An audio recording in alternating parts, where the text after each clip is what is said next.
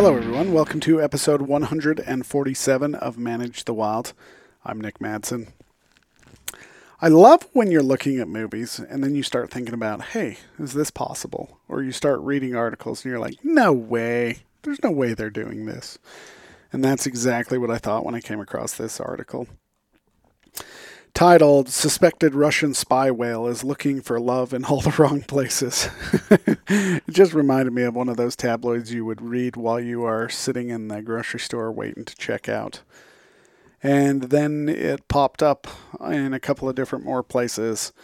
Um, CNN had it as alleged Russian spy whale now in Swedish waters. So I started looking into it, and it's a beluga whale believed to be roughly the ages of 13 or 14 years old.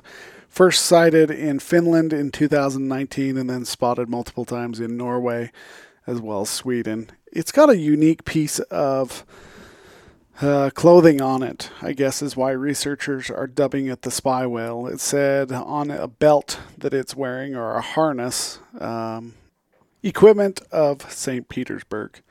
So researchers largely believe that this is carrying camera equipment and they're using it to spy on other countries as well as all the different things that are going on out at sea.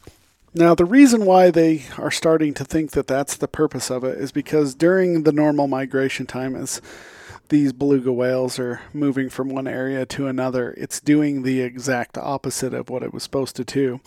They asked researchers, why do you think? And they said a couple of things. One, it could be trained to go the opposite direction and it could be heading to its home or wherever. The other is it's been in captivity for so long that it no longer has the instincts of where it's supposed to go. So they started looking into where what's going on, why is it doing what it's doing, and they still have no idea. They're not able to get any answers. I started doing a little research and there's a lot of countries that have been doing this. Uh, apparently, Russia has trained dolphins to protect its bases in the Crimea. Uh, in the United States, they've had these military programs as well. Their first program started in 1959. This is coming directly from the U.S. Navy's webpage. It says Since 1959, the U.S. Navy has trained dolphins and sea lions as teammates for our sailors and Marines to help guard against similar threats underwater.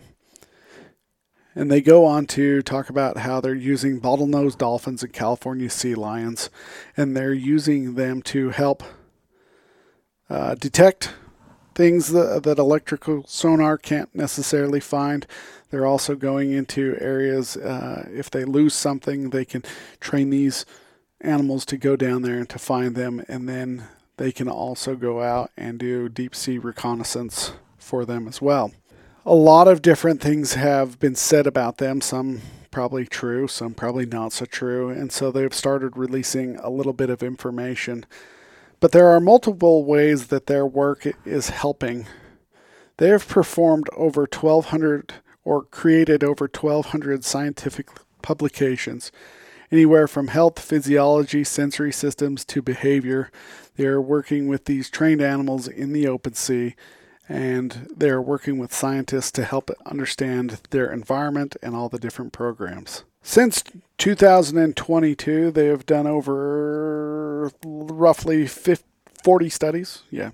Since 2022, they've accomplished over 40 studies or 40 different publications anything from spatial acuity of the bottlenose dolphin, biosonar system with bat and human comparison, to classification to highlight echoes based upon time separation of bottlenose dolphins. They are performing a whole bunch of different work all over the place to help understand the marine environment as well as work with these animals. So, is it possible that it's a Russian spy whale?